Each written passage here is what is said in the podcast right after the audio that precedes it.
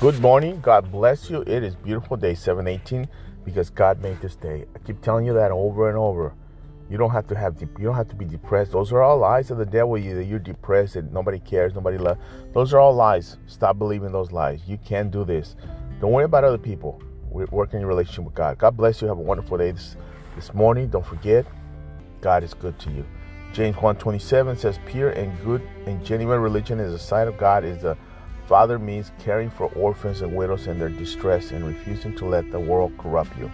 We will help the orphans and the widows. We feed 250 orphans in Haiti, and we help orphans and widows in Guatemala. So you want to be part of that? I show you how to do it. God bless you. Be encouraged. Be strong, courageous, and don't worry. Stop worrying. Worries don't never got you anything. Worrying will stress you out. If you have headaches, maybe it's because you're worrying about some stuff. Let it go. Let it go. So have an awesome day. Be blessed. And I am praying for you. I am praying for you. Remember that. God bless.